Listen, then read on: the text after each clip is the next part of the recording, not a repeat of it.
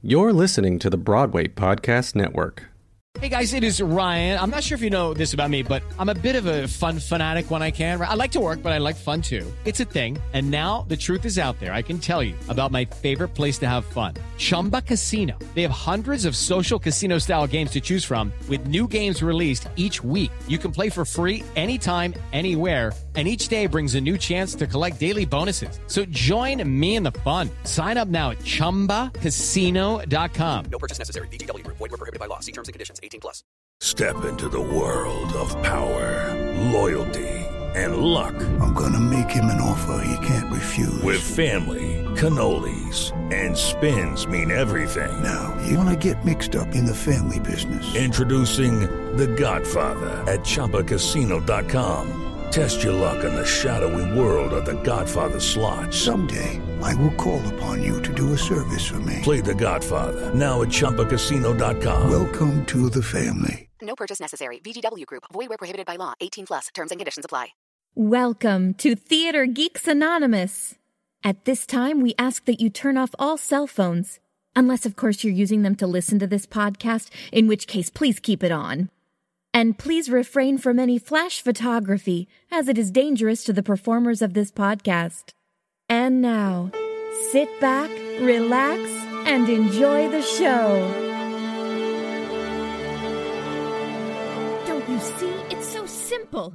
Step one, we Google the biggest flops on Broadway. Step two, we find the crazy stories behind them. Step three, we see how they lose millions of dollars. Millions? Broadway isn't cheap. A lot of fancy people want to be producers. Step four, find out why the show won't go on.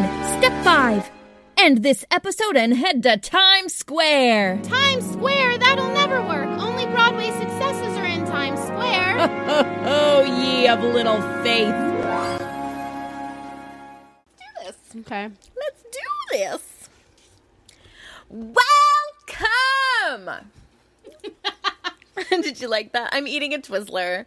Also, Okay. that's much more in keeping with the music of this show that we're talking about today. True, true. Mm-hmm. Welcome. Much better. hey, you're at Theater Geeks Anonymous. Where we talk about Broadway flops, shant. Oh my gosh, I do that every time. yeah, shandles. we talk about shandles. Broadway flops, scandals, and new works. who fails, who sues, we tell their story. We tell it. And today it's gonna be moi. Ebony is gonna tell it. I'm gonna tell it. You know, whenever anybody says moi, I think of Miss Piggy. I know. So can you I imagine still if we like been to the Momo France? exhibit that has all of them. oh yeah. Yeah, not MoMA. Eh, The it is moving image. It's a MoMA. No, it's not. I don't think it's MoMA. It's not. It's the movie. It's Museum Yeah. of the Moving Image. That's like in Astoria where we live and record this The- podcast. it's the Momi. The Momi. That's right. It's the Momi. yeah, I've never been there. It's so close, but I've never Yeah. been there. They they've they've just had the exhibit up for a month or so. Mm-hmm. I'm I really want to see it. One of my friends is like she did an Instagram story because I think she went yesterday, Mm-hmm. and she she was so cute. She was like when she saw like Kermit, she was like I cried. Mm. She saw Rover. She, it just said I cried. And she saw Miss Piggy in her wedding dress, and she was like I cried again. So guys, I would cry too. That's Yeah. it's, it's like uh, it's our childhood. It's absolutely our childhood, and then it was also Sesame Street. oh, Yeah. that's cool. So she just it was like Sesame Street and Jim Henson's Muppets, and it's like she's beside herself. She's like it's uh, like Yeah. all your childhood in one space. Like, all right, so guys, Tell me. it's Halloween. Yep.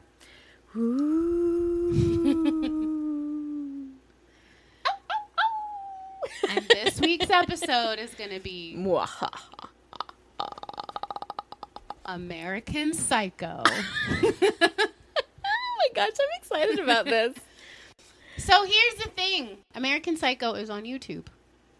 The whole thing? Yes. Oh. So I was able to watch it. let me tell. Have you watched the movie? I've never seen the movie and Okay. I've not read the book. oh, it's a book. Yeah. I didn't realize it was based on a Yeah. novel. Oh, so I'm learning new things Mm-hmm. because I've seen the movie and that was Strange. Yeah. Yeah. Uh, um. That's all I can say. Like Yeah. I don't have any other words for it. It's just very strange. Yeah. Well, let's get right into it, and Yeah. we'll definitely talk about why it's strange, and it's very a very controversial piece. Okay. All right. So, American Psycho uh, is a book that was uh, released in 1991, and it was written by Bret Easton Ellis. It was already the most controversial novel of the 90s. Its vivid depictions of gruesome murders of women, men, children, and animals proceeded wherever it went. The original publisher dropped it and told author Bret Easton Ellis to keep the money, but to please go away. Whoa.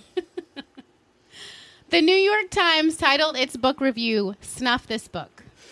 On the opposite coast, Los Angeles Times begrud- begrudgingly wrote that free speech protects even American Psycho. wow.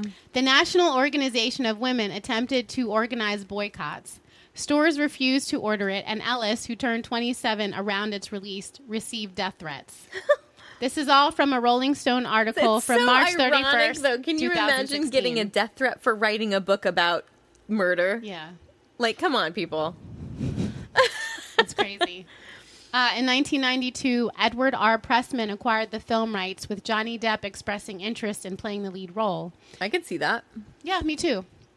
It took eight years for the film to be made. The screenplay for the film was adapted by Mary Harron and Guinevere Turner, who uh, plays Patrick Bateman's girlfriend in the movie. Movie. Okay.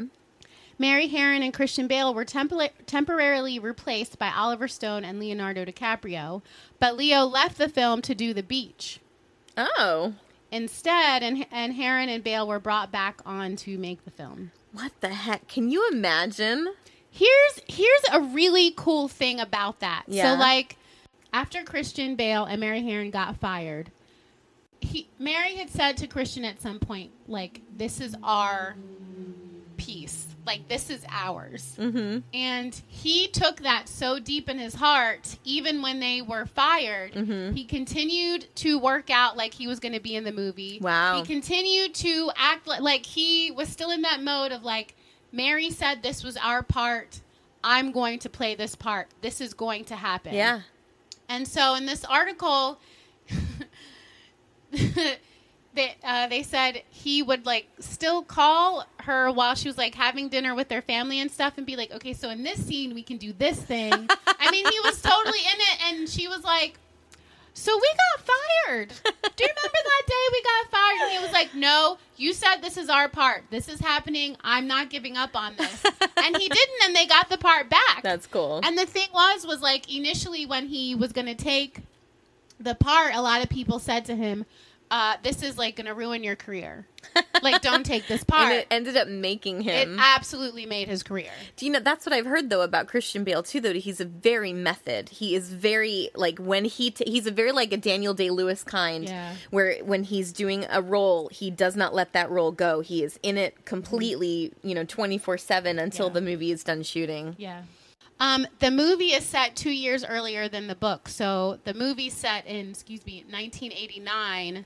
Uh, but the book is set in, uh, like, right around the time it was released. So, like, 1991. Okay. Um, an explicit sex scene, which is referred to in the musical, actually, Oh. was cut from the movie in order to make it an R rating instead of an NC 17 rating. The movie was explicit. I can't imagine having something more explicit. Wow.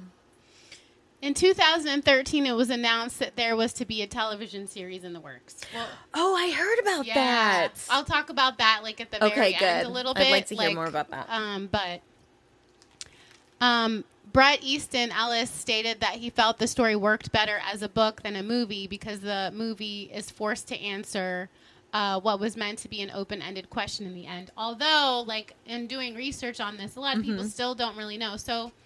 Um, I don't remember the end. the the ending is like you don't the ending is basically you don't really know if he actually did all this killing or not Mm, oh, that's right. It's like a Jacob's ladder or like a right like so, a dream.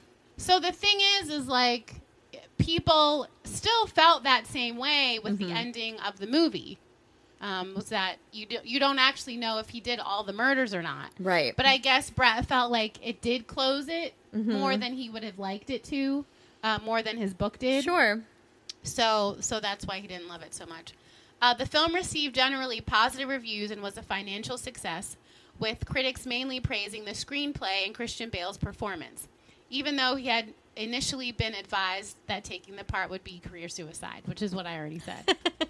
Bale found his inspiration for Patrick Bateman and Tom Cruise's appearance on The Late Show with David Letterman. So apparently there was an interview that he did, which like I didn't keep digging because it was like a lot already with this being a book and a movie, so I already had a lot. But Mm-hmm. That's like, okay. if you can Google it, try and find this this uh, David Letterman interview with Tom Cruise. It's yeah. Uh, Bale saw and Cruise a very intense friendliness and nothing behind the eyes. Yeah. exactly. That's a very good description. Ironically, Cruise is a character in the novel American Psycho. he lives in the same apartment building as Bateman, and they meet on an elevator where Bateman screws up the name of Cruise's film Cocktail, calling it Bartender. Bale also used Nicolas Cage's live wire performance in Vampire's Kiss as, ins- as inspiration for Bateman. The film budget was $7 million, and it had a box office take of $34 million. So Wow. it did it All did well. Yeah. Uh, and I think there was a U.S. box office take Okay. of 34 million. Especially for it being such a controversial Yeah. film. But sometimes that adds to That's it. Like true. people are like, "Ooh, I'm not supposed to see this. I'm definitely going now." That's true. you know. All right. So, why is this musical worthy? Why, Ebony? Tell me. Uh, we'll, we'll we'll find out why some people thought it was. Tell me now. We'll we'll find out what people think it is. In 2008, producers David Johnson, Jesse Singer, Nate Bolotin, and Aaron Ray purchased the stage rights and were developing a musical adaptation of the novel to appear on Broadway. So this was not meant to be a, musical adaptation of the movie so much as like the source material of the book. okay. Jesse Singer had seen the movie in 2000 and subsequently read the book. After reading the book, he said that he saw it as a Broadway musical. I don't know how. Yeah, I I've not seen the movie because like I don't think I can like handle. No, don't watch it because you'll you'll keep that in your Yeah. mind. I still have moments, and I this has been twenty years since Yeah. I've seen the movie, and I feel like I've still got images in my head about Yeah. it.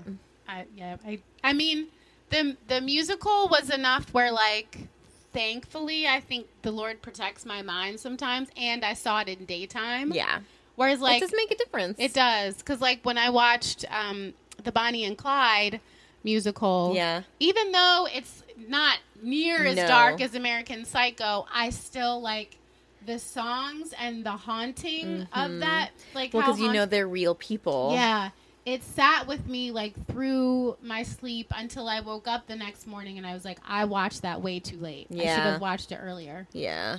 Um. So, yeah. So he felt like he he saw it. He said, "I just saw that the pairing of music, fashion, food, and art." Uh, it would be entertaining and have a deep connection to where we are as a society now. Which, Yeah, like, definitely the story is still super relevant absolutely. super relevant. Um, by January of 2011, a rough draft of Act One had been written. In the fall of 2011, a New York workshop was done, and Benjamin Walker, who would later reprise the role on Broadway, played Patrick Bateman. Okay. In July of 2013, I actually thought this part was pretty cool. In July of 2013, Jesse Singer opened up a Kickstarter called Patrick Bateman Live on Stage Bring a Raincoat. he raised $154,929 uh, with the goal of bringing it to the Almeida Theater in London, which he succeeded. That's awesome. So they had their tryout at the Almeida Theater. The creative team is as follows.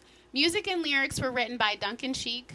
The book, oh, yeah, Spring Awakening. yep, yep. Uh, and also, he did some music for uh, the Mother Courage that was at Classic Stage Company two December's, two December's, oh, two, uh, yeah, two December's ago, December Okay. slash January's ago. Uh, the book writer was Roberto Aguirre Sacasa. Uh, the director was Rupert Goold, and the choreographer was Lynn Page. All right, so I'm going to give a synopsis. All right, so Patrick Bateman is a 26 year old investment banker living in New York City. As the show begins, Bateman documents his morning routine, which involves fastidious grooming, tanning, and carefully selecting a designer suit before traveling to Wall Street. The opening song is Morning Routine slash Selling Out. Now, Selling Out uh, is also a single that Duncan Sheik put on um, what his album that came out like that same year. Okay. And so it's also like this music video. Oh. So I was With like, American Psycho in mind, is that the theme of the video? well, I mean, uh, it's uh, uh, Benjamin singing it. He's Oh. like in the music video. Oh, cool. And so it's it's not the music video doesn't look like the the musical. okay. Um, it looks like a music video, but it's like uh, Benjamin is. It's like his face, and then there's like dancing. It's got this like early '90s, late Yeah. '80s sort of like techno Yeah. feel to it. Um, it's it's something. Okay. Uh, he arrives at Pierce & Pierce, the elite bank for which he works, and is greeted by his doting secretary, Jean, um, who sings the song Everybody Wants to Rule the World, which everyone knows that song. Yep. Um, and she was played by Jennifer Damiano. Oh yeah, Yeah. from uh, Spider Man and Next to Normal. Yeah. Uh, which also Alice Ripley is in American Psycho, and she was her mother. Uh, cool. I like that. I like hearing that. It's really cute. she was her mother in Next to Normal. She's uh, Patrick Bateman's mother in American Psycho. nice. Uh, he anxiously uh, inquires about the Fisher account, an exclusive account that is highly sought after by Patrick and his colleagues. Later, Patrick has lunch with his co-workers Tim Price, Craig McDermott, Louis Carruthers, and David Van Patten. They exchange fashion tips and critique restaurants before another colleague, Paul Owen, remember that name, enters. Patrick learns that Owen has secured the Fisher account as well as reservations at a fancy restaurant that they're all obsessed with. Um, Owen mistakes Patrick as Marcus Halberstram. So he walks into uh, the restaurant. They see him. Owen mistakes Patrick as Marcus Halberstram, another co-work of co-worker of Bateman's, and then like actually talks about what a douche Patrick Bateman is to Oh, Patrick I remember the scene in the movie. yeah, yeah. Um, Patrick then invites him to his birthday party thrown by his girlfriend uh, Evelyn Williams. Um, so then it cuts to like she's there with uh, her friend, like setting up his birthday party, and they sing this song "You Are What You Wear," which I actually really liked. That Yeah? song. Cool. It's like a, it's it's a lot of fun. It's it really plays to this whole idea of like materialism Mm-hmm. and um, yeah, it's the the vapidness of that lifestyle. and- Absolutely. And, uh, yeah. Anyway, uh, it ha- actually, you know what it reminded me of in Aida. oh yeah. What's that song that Sherie Rene sings? it's like basically you are what you wear. Yeah. It's like the same. Like they sound completely different. Oh, shoot, man. but I think it's Yeah. actually called. I think it might be called the same thing. you are actually. what you. I th- I feel like it is too, Yeah. but maybe that's only because you just said it. I It could be. know. Let me look it up. Okay, but it uh, they definitely they have a completely different sound, but they are basically the same thing. Um, those two songs. Uh, Patrick and Price arrive at Evelyn's townhouse late, which irritates Evelyn.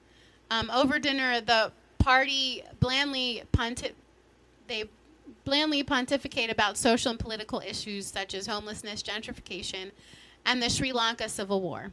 Patrick makes a- Strongest suit. Sorry. Ah, yes, strongest suit. But it, they, But yeah, I know. it has that same. it totally does. uh, feeling. Patrick makes a scene by butchering his birthday cake with a huge knife he is carrying. After dinner, Patrick and Price go He to just a, happens to be carrying a Yeah. knife. Just like in where, like where it. are you carrying this in your designer in his suit? breast pocket that I he had custom made for custom the, made. exactly the size of the butcher knife he'd be carrying. Just like so, He's got a thigh holster. so weird. Um, after Patrick and Price uh, go to a club, after they're finished, Patrick meets a homeless man on the street offering him money before taunting him and murdering him. Oh yeah, I remember that scene too. Uh, at the gym the next day, Patrick's coworkers work out and comment on the physiques of their female instructors in a song called Hard Body. Meanwhile, it is revealed that Patrick is having an affair with Courtney. Courtney is uh, one of his his friend's fiance, uh, but this friend is also in love with Patrick because he's gay. And Patrick continue like he continuously tries to tell Courtney that like your fiance is gay. Yeah. And she's like, "You stop saying that he's gay," even though Patrick's like, "Well, but like he wants to be with me. He's gay." yeah. Early '90s. Yeah. um. let's see. Ba, ba, ba. But she's having an affair, so like, Right, like she's like what is she here? with Patrick. right. Which that scene was really weird. It Was it? involved like a huge stuffed pink bear. I don't. Was it Courtney's bedroom? yeah. But that's probably was why. it Courtney's bedroom or his room? Like I really couldn't tell Yeah. honestly because it's Oh. not in the in the musical. It's not super well defined. Okay. Uh, it's a very minimalist set. Yeah. Um, there's a lot of It really feels that way in the movie, though, too. Like Yeah. very minimalist. yeah. They probably just Took the idea. I mean, Yeah. like the the visual of the movie. They probably took because it's very it's very iconic for that movie. Yeah. That makes sense. Yeah. um, and I think too that has something to say about this world that Bret was trying to create where it's like I understand why people got angry, mm-hmm. but I'm also like he's saying He kind of shined a mirror on Right. it. That's like he he's not saying this is how you should be. Like the Right. whole point of this is to outrage you and make sure that you still feel something Yeah. because like what he's saying is like our society is going down this path where like we are so consumed with celebrity and money and Mm-hmm. fashion and all these vapid things that like don't mean anything. That some, you know, that now other people don't mean anything either. Yeah, absolutely. like that's the point of Bret's book. And and Mm-hmm. I can so see that. and so while I under like I understand like people are like this is so violent, this is so Mm-hmm. Yeah. dark, but guys, I, I, you know, the best novels, the best movies, the best shows are the ones that show us where we went wrong, Yeah. but also give us hope for a better future. yeah. And and I think like the open-endedness of the book and the musical and the movie are all like there's a choice to be made. Yeah. Which would you rather? Would you rather have uh, Patrick Bateman killed all of those people, Yeah. mutilated their bodies, treated women like absolute crap, Yeah. or would you rather it had just been a horrible nightmare that he wakes up from and he never does a bad thing in his life? Yeah. there's like Yeah. there's a choice to be made and it's a choice that we all have yeah. um okay uh so patrick meets his friends at the gym and attempts to strangle lewis in the steam room. Lewis interprets pa- patrick's actions as a sexual advance and begs him to continue. Disgusted patrick flees. During the intermission uh, of a showing of Les Mis, Evelyn broaches the subject of marriage with Patrick, who is not convinced by the prospect in the song If We Get Married. Patrick heads to the meatpacking district and picks up a prostitute named Christine, introducing himself to her as Paul Owen. Oh. So that's why I said, remember that name. It's coming back around. Yep. He hires another prostitute named Sabrina and pays the two to engage in violent Yes. it's bad. I, it's just We don't bad. have to say anymore. No. Um, but that's the scene. That's the scene that stuck with me in yeah. the movie. And and and they cut like it was supposed to be worse. Apparently. I can't imagine. Well, I mean, because I did wonder about that when I watched the movie. Because later in the movie, those uh, at least one of the prostitutes is introduced again Mm-hmm. and says, "You know, last time I had to have surgery." But I was like, "That I don't know what that means. Like, I didn't understand what that Right. meant Right. because it had been cut. So now it makes more sense." Yeah. Um, and then in the musical, it's obviously it's not uh, it's not explicit, um, but it, there's two scenes with the two prostitutes, and so like the first one in Act One that they're referring to is it's you know it's it's dark. Yeah. um, but the scene with them in Act Two is so much worse. it's like it takes you down this tunnel of like you you need therapy afterward Yeah. like it's really the places that the the human mind can go Yeah. i have no doubt that that can actually Oh, I, be true we listen to true crime podcasts. We know people's minds go down yeah that path. but it's it's uh, difficult to understand it coming from a mind that is healthy Yeah. Praise God, i know man. Okay. Okay, round two. Name something that's not boring. laundry? Ooh, a book club. Computer solitaire, huh? Ah, sorry, we were looking for Chumba Casino. That's right. ChumbaCasino.com has over 100 casino style games. Join today and play for free for your chance to redeem some serious prizes. ChumbaCasino.com. No purchase necessary. Void where prohibited by law. 18 plus terms and conditions apply. See website for details. Okay, so um on Christmas Eve, Patrick waxes lyrical about Les Mis to Jean, and the two discuss their plans for the holidays. Patrick escorts his mother to Evelyn's Christmas party where he binges on drugs and alcohol. Uh, with the song Mistletoe Alert. He runs into Paul Owen at the party and invites him back to his apartment.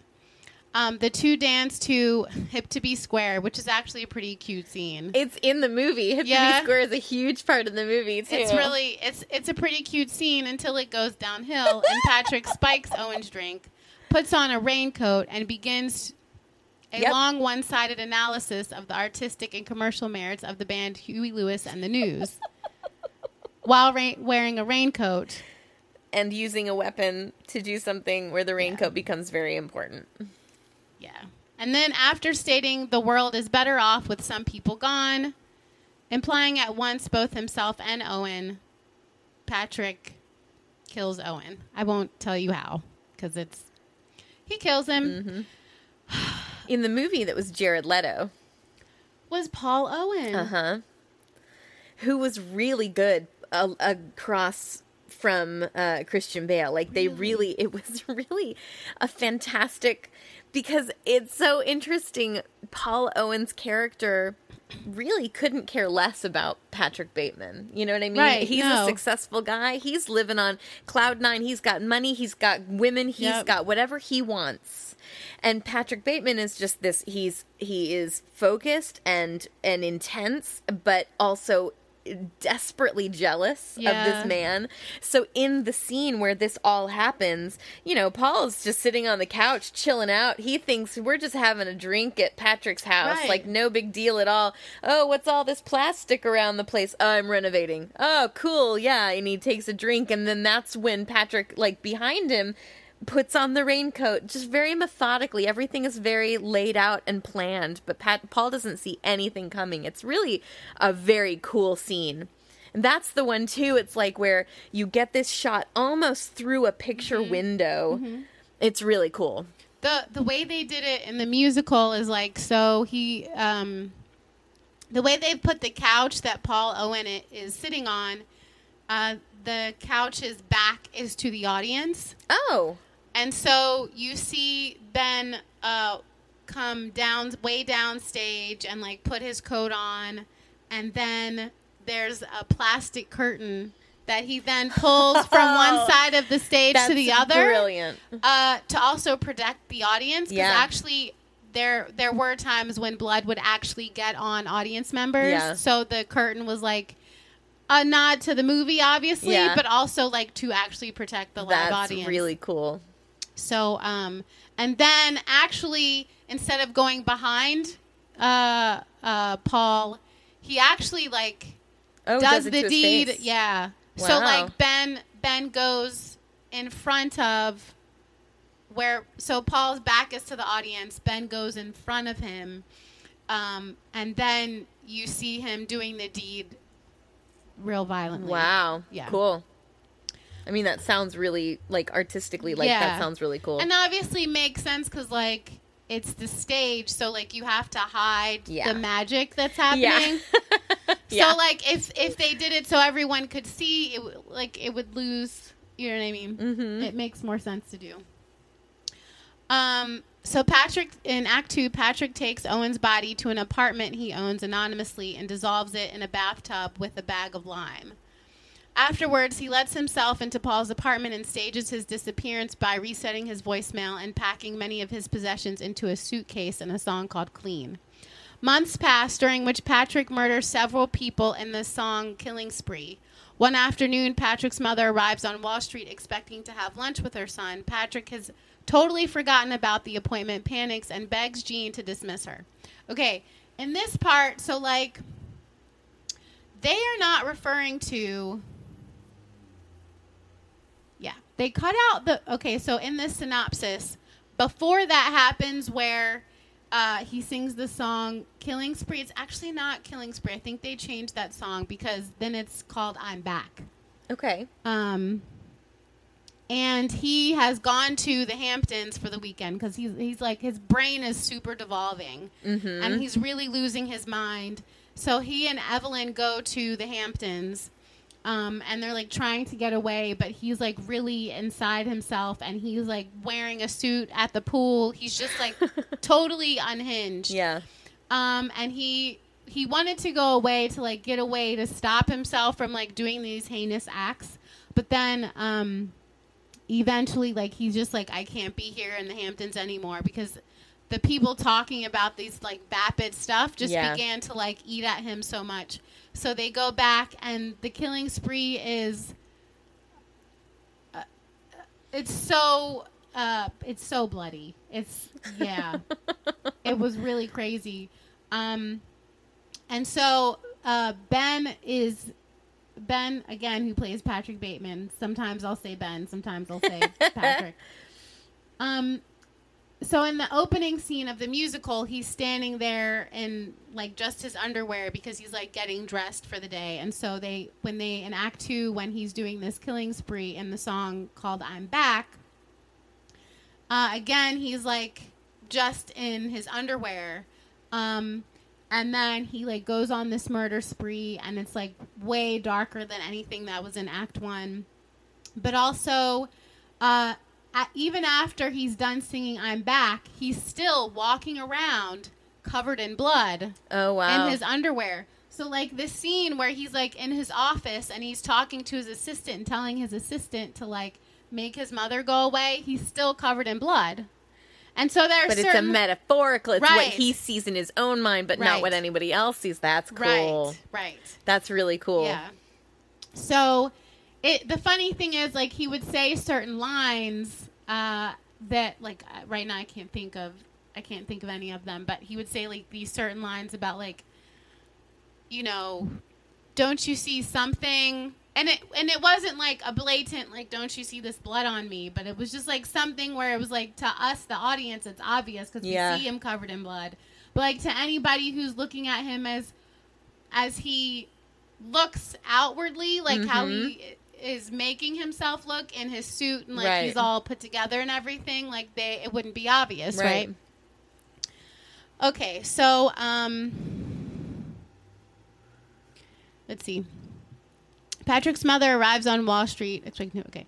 Uh, much to Jean's delight, Mrs. Bateman tells her story. Okay, so what happens is Jean convinces Patrick to attend the lunch and offers to join the pair. Much to Jean's delight, Mrs. Bateman tells her stories about Patrick as a child. Uh, is desperately in love with Patrick. Oh yeah.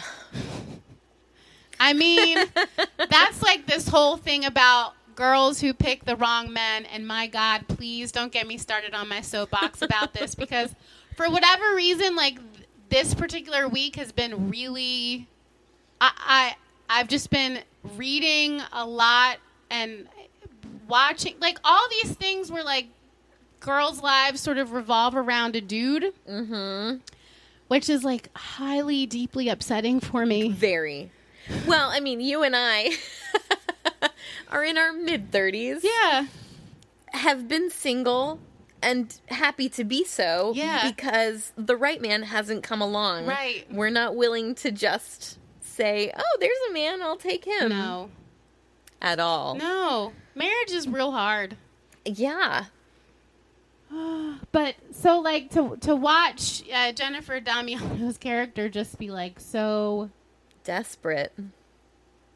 for someone who's so heinous. And it's like I don't even understand why she loves him. Like it's not like I mean, he's not mean to her. He's not bad to her. Like he uh but but I mean But he's not really nice to anybody no, either. like he will com- converse with her like, you know, a little bit um You but know he what? like in the opening scene, the first thing he's like telling her not to wear what she's wearing because she's prettier than that. So it's oh, well, like, then that's why. Because she's deeply insecure. Yeah. So one little compliment like that, even though the rest of the time he treats her like whatever, that that is what she'll stick to. And so like then it becomes this almost dream character in her mind. yeah. Mm-hmm. Why do I we mean, do? Why? Listen, I oh mean Oh there are th- that's gonna get me. I'm gonna be self-esteem is no joke. Like if you if you don't have a good support system of people who will build you up as opposed to tear you down or build you up after already being torn down by someone else then Yeah. your self-esteem is shot. And there there's no way to really come back from that. And so every decision that you make is based on how you feel about yourself. And if you feel so badly about yourself then it doesn't really matter the decisions that you make and so in this yeah i mean it's just i mean it's nuts but i've seen people do Yeah, this. yeah. and it's so difficult to you know you can't tell someone who feels bad about themselves but but honey you are beautiful Right. inside and out because if they don't believe it then they don't believe you. And then you're just all of a sudden a liar. Do you know what i mean? Like it's no, abs- I no, I know, and it's like, Mm-hmm. and then you, you know, you watch that, and like, you know, you love, you love your friends so much, so then when you see them like with someone who is not the best for them, and you try to like tell them, and they're like, you like, just want to destroy off. my happiness right? how dare why you Aren't you on my, like why this doesn't doing, ever happen to me Yeah. so why aren't you let why aren't you happy for me Why exactly. can't you just like come alongside me and like be with me or you know this? what you're jealous not gonna- it's because you can't find a man like that Yeah. when it's like maybe I just like love you and like really want the best for you. I'm like, this is not it. but that person doesn't see that Right. you can possibly love them that way Right. So awful Pamela, this is if I'm ever, ever, if you ever see Mm-hmm. me doing something asinine and stupid, our Q word is going to be watermelon, and I'll just walk up to you I and be like, remember. Ebony watermelon, and you'll be like, what? And I'll be like, I'll grab you by your ear, Yeah. and I'll walk you away. What And I'll you say, doing? you don't have to like me, but I love you too much Yeah. to behave this way. and I'll do it in my nanny voice. I'm, I'll be mild. But like seriously, Yeah. I tell all of my friends, don't, don't let friends be stupid. no. Okay. ba ba ba. Uh, all right. So Luis runs into Patrick at a Barney store and begs Patrick to run away with him. Patrick, oh, that's the gay fiance. Yes. Okay. Patrick responds aggressively, assaulting and hissing at Lewis. With his appetite for murder now totally unchecked, Patrick targets Jean, offering to take her to dinner at a restaurant of her choice. His sense of inferiority is piqued once again when she suggests Dorsia, uh, where he is still unable to get reservations. Uh, but Paul Owen could get a reservation. Right. Who he killed? Yeah. Question mark. Patrick gives Jean the rest of the day off. She wonders about her feelings for Patrick in a song called "A Girl Before." At Patrick's apartment that night, the pair discuss her hopes and aspirations as he is preparing to murder her. Jean tells Patrick that she's in love with him. Her confession causes him great distress and he implores her to leave. he leaves a long voicemail for Kimball confessing to the murder of Paul Owen and countless other people. Kimball is a detective who's like, uh, he was looking for Paul Owen. Okay. And so he knew that Paul and Patrick had like uh, hung out that one night where we Mhm. saw him murder, him. yes. Uh, and so and so then that's when Patrick confesses to Kimball because he had been investigating the disappearance of Paul Owen. Okay. The next morning, Jean apologizes to Patrick for what happened the night before. He forgives her and tells her that he will be recommending her for junior executive program. Tim Price unexpectedly arrives at Patrick's office, having been AOL from Pierce & Pierce's Bateman's birthday. Patrick asks him where he's been, and Price responds by saying that he's been in New York the whole time, but their paths haven't crossed. He also asks Patrick and Paul o- about po- Paul Owen's disappearance. Poen. Poen. About Poen's disappearance. Poen's disappearance. uh, Patrick and Evelyn have their engagement party at the Tunnel nightclub and a song called Don't You Want Me. Patrick is noticeably ill at ease and is desperate to go to dinner. Price says he is able to get reservations at Dorsia, which impresses the guests. I mean, the vapidness. I know. It's unbelievable. You're like, really? Because I was thinking more Chipotle. Chipotle. I have a whole thing about Chipotle. really? Oh, I love Chipotle. You don't like Chipotle? Here's the thing. Mm-hmm. It's fine. but like I have friends who like I'm like I we live in New York City. Why are we going here? And there's another Okay, yeah, I totally get that. that I'm not gonna say because the person will know who I'm talking about if I say. But like, like every single time they're like this place Chipotle or this, and I'm like, Mm-mm. Mm-mm. I know. Because when you're surrounded by Greek or Mediterranean or Moroccan or Thai or Indian or It's whatever, it's like, the- like I can go to a Chipotle anywhere. yeah, anywhere in the United States Yes. of America and possibly Canada. I don't know. I don't know either, but maybe. Maybe. Uh, yeah. So that's I know. I mean, I do love a good burrito bowl, and every once in a while, I could just really devour one. but, but I get what you're saying. Yeah. Like I, you know, and on Seamless, there are some really good Mexican restaurants that I will order from that are just authentic. You know, Yeah. Mexicans probably from Mexico making this food. right. yeah. But like, if I lived somewhere that wasn't New York and didn't have what we have, like Mhm. I, then you know, fine. I'll go to I, I'll go to Chipotle. oh my gosh! Okay, I have to tell you another story. Okay. Okay, so when I was doing I was doing a show in Indianapolis. This was like, I don't know, 15 years ago, something like that, a long time ago. It was 17 years ago. anyway, uh, which doesn't really matter. I'm just making the story longer. So I was doing a show and there were kids in the show. And so the mom of some of the kids in the show said, Hey, you guys, jump in the car. We're going to drive around. We'll, we'll find some lunch. It was on a break uh, in rehearsal. And so we got in the car and we were driving around and there was uh, an empty lot, but there was a sign that said, you know, soon to be Chipotle. And uh, the mother looks through the window and says, "Oh, that's going to be a Chipotle. It's going to be so good." or no, wait, not Chipotle. I think she said Chipotle. Chipotle. Chipotle. And I said, "Oh, you know, actually, I think that it's pronounced Chipotle." And she goes, "Oh, Pamela."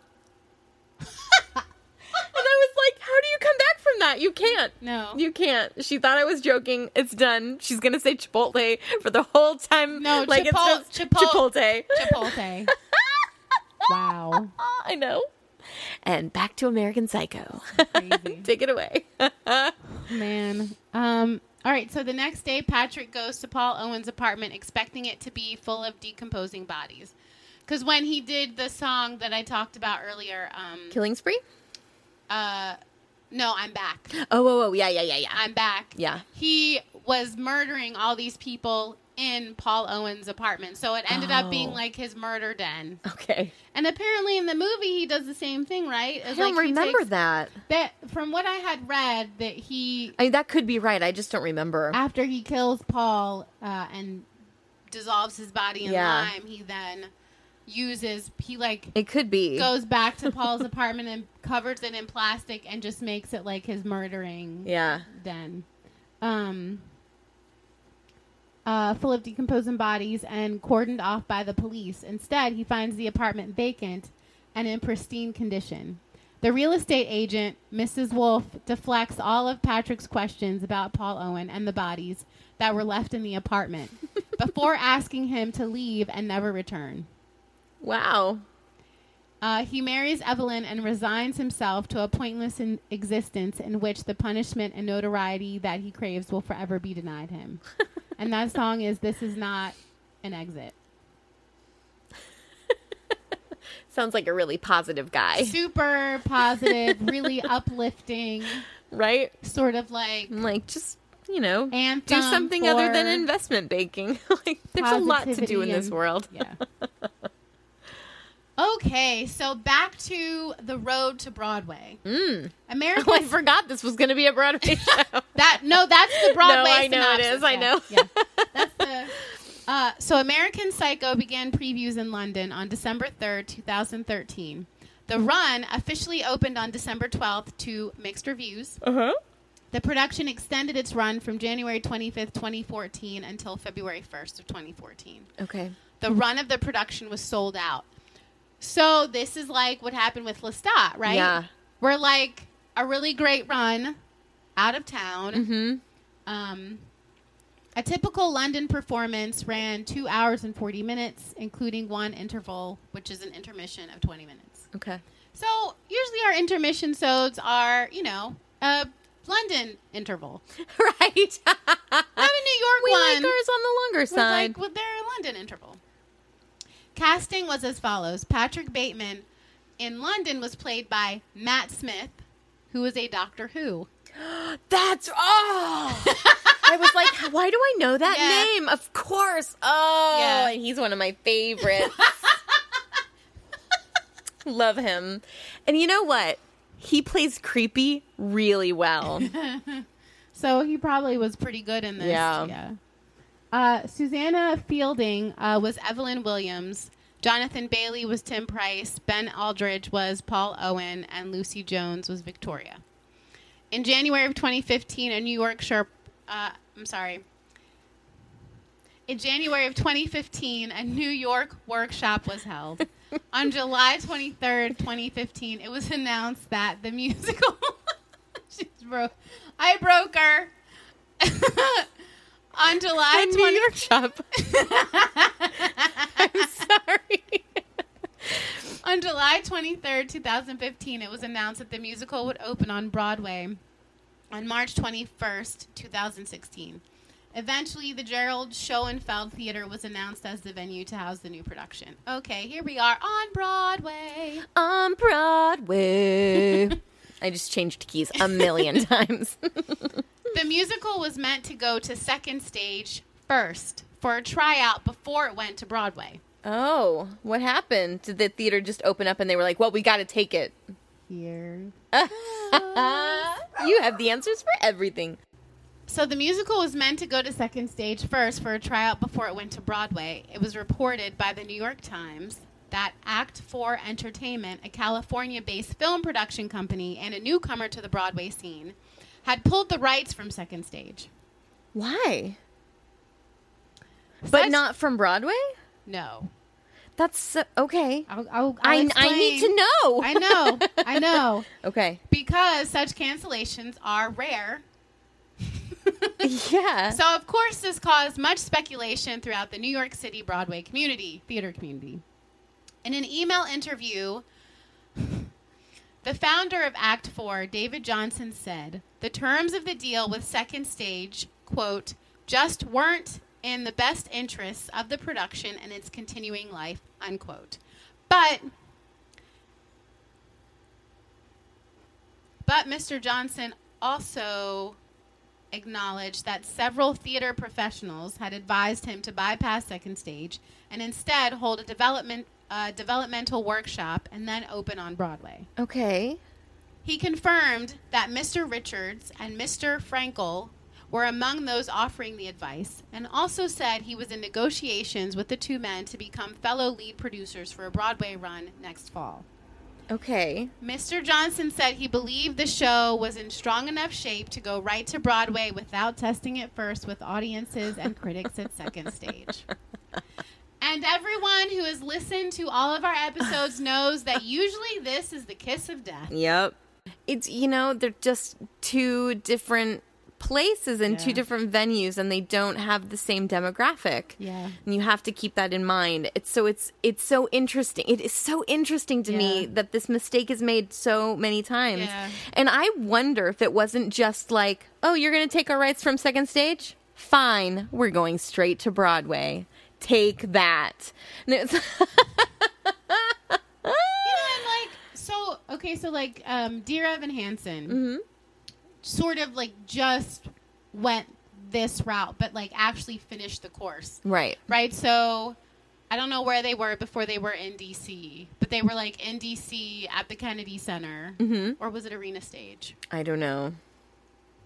Actually, it might have been Arena Stage. Uh, because Dear Evan Hansen will never be on this show because it's not a flop by any stretch of the imagination. Nope. It just keeps getting less and less floppy. Yeah. If uh, if you guys could let me know because I'm not sure if it's Arena Stage or Kennedy. Uh, but then after that, they tried it again at Second Stage. Mm-hmm. And so it was at Second Stage for like three months, Right. where the guys could still work on it. Because you get your New York audience, Yeah. you get the full spectrum of what you would get on a Broadway show, but it's less risk because it's not Broadway yet. Right. But you still have the chance, you're right, to change things around Yeah. if need be. Yeah. And then they brought it to Broadway, and I saw it, and I loved the crap out of that show. yes, and it won did. the Tony for Best Musical. Yes, it did. And it will never be on this No, it podcast because it is not a flop. I'm just saying. Yeah. I'm just saying.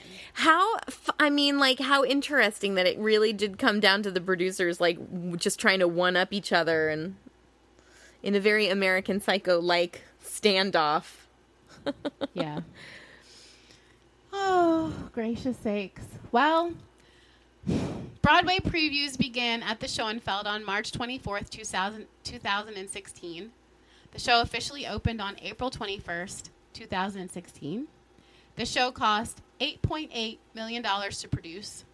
It opened to mixed reviews, and it closed on June 5th, 2016, after 27 previews and 54 performances. I have friends that saw it, Mm-hmm. and they were like, Oh. "Yeah." I made a face. I'm realizing I'm doing things that like Pamela can see and y'all can't, and that's not how you do a podcast. So I apologize. So her face basically said, Oh, we didn't like it very much, but we don't want to say anything bad because we don't like to denigrate musical theater. Yeah, on this podcast. Yeah. yeah. Oh, that's too bad. Um, insiders speculate that the show was not appealing to tourists or even your avid and most adventurous theater goer, as it lacked much of the st- satirical edge that the film had. Mm-hmm. Okay, so American Psycho closed at a total loss, but the theater occupancy averaged about 84%. Wow. So, I mean, listen, I'm on a couple of papering sites, so like I see how that works. Yeah. Um, I have Yeah. friends that like work. You get for- free tickets. Yeah. You know, just to get the occupancy up, well, the theater Right. will will issue free tickets to, to companies. Yeah. Um, and then, even though the show closed before the 2016 Tony Awards, it was nominated for two. So Es Devlin and Finn Ross uh, were nominated for Best Scenic Design of a Musical, and Justin Townsend uh, was nominated for Best Lighting Design of a Musical, but both lost. Okay. It was last reported that in 2015, it was still in the works and will be a sequel where Patrick, in his mid 50s, is just as crazy as he always was and takes on a sadistic protege as a social experiment. Oh my gosh. You know, I can actually see that. I can actually see that. Not and I could actually see the original American Psycho being a TV show too, only because when you've got a limitation of 42 minutes, yeah. uh, it does it can't be as controversial. It can't be as full as the bad stuff. But also like you look at shows like Dexter, Yeah. uh, and and other shows like that, Mm-hmm. and it doesn't seem as bad. Does that make sense? I, I never saw Dexter. Like I saw a piece of one episode. and I think too, you can play up the humor a little bit more Yeah. in TV. Yeah. Dexter is all about a serial killer. That I, I will say, you know, after having watched the musical, it did have there was a couple of like like funny moments, you know, in life as you do, but like it it didn't have like a very satirical Well, I feel like sometimes satire doesn't necessarily mean like ha ha ha.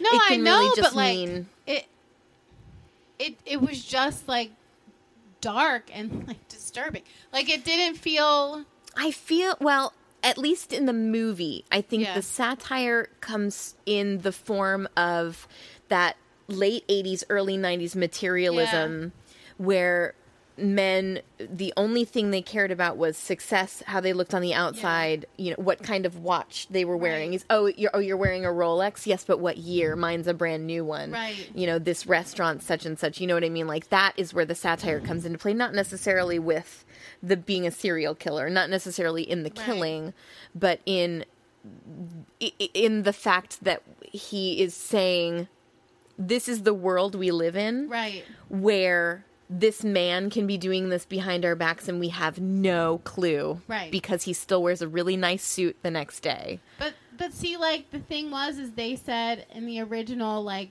California produ or not California, London production. Mm-hmm. You know, it had more of a like there was a little bit more of a comedic like. Like I- I, yeah. you know what I mean, Yeah. and and it had lost all of that by the time it got to America because like they won't think we'll get it. Yeah. Um, and so I think, you know, I when I saw it and and and the scenes like um like you are you are what you wear like I I enjoyed that song and I wished that there was more of that. Yeah. Um and so I think that that was like a little tiny bit of the satirical comedic edge that they were talking about that was in the London production Could be. that had lost you know most of that by the time it got to Broadway so- Absolutely. It's 9:32 right now, Way which past is your bedtime. So, I'm so tired right now. I'm like fading like a little flower. Yeah. It's time to go, guys. Thank you so much for listening. Yes, uh, check us out on Facebook, Theater Geeks Anonymous. Check us out on Twitter. Follow us at TGA.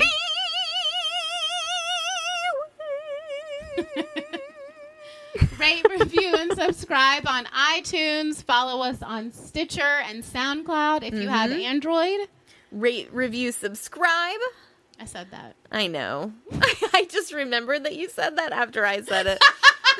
it's cool. She's tired. I'm tired, guys. Thank you so much for listening. For we listening. super appreciate it. You guys Please, are like, reach out to us with any questions, concerns. Tell us where you're from. We had a.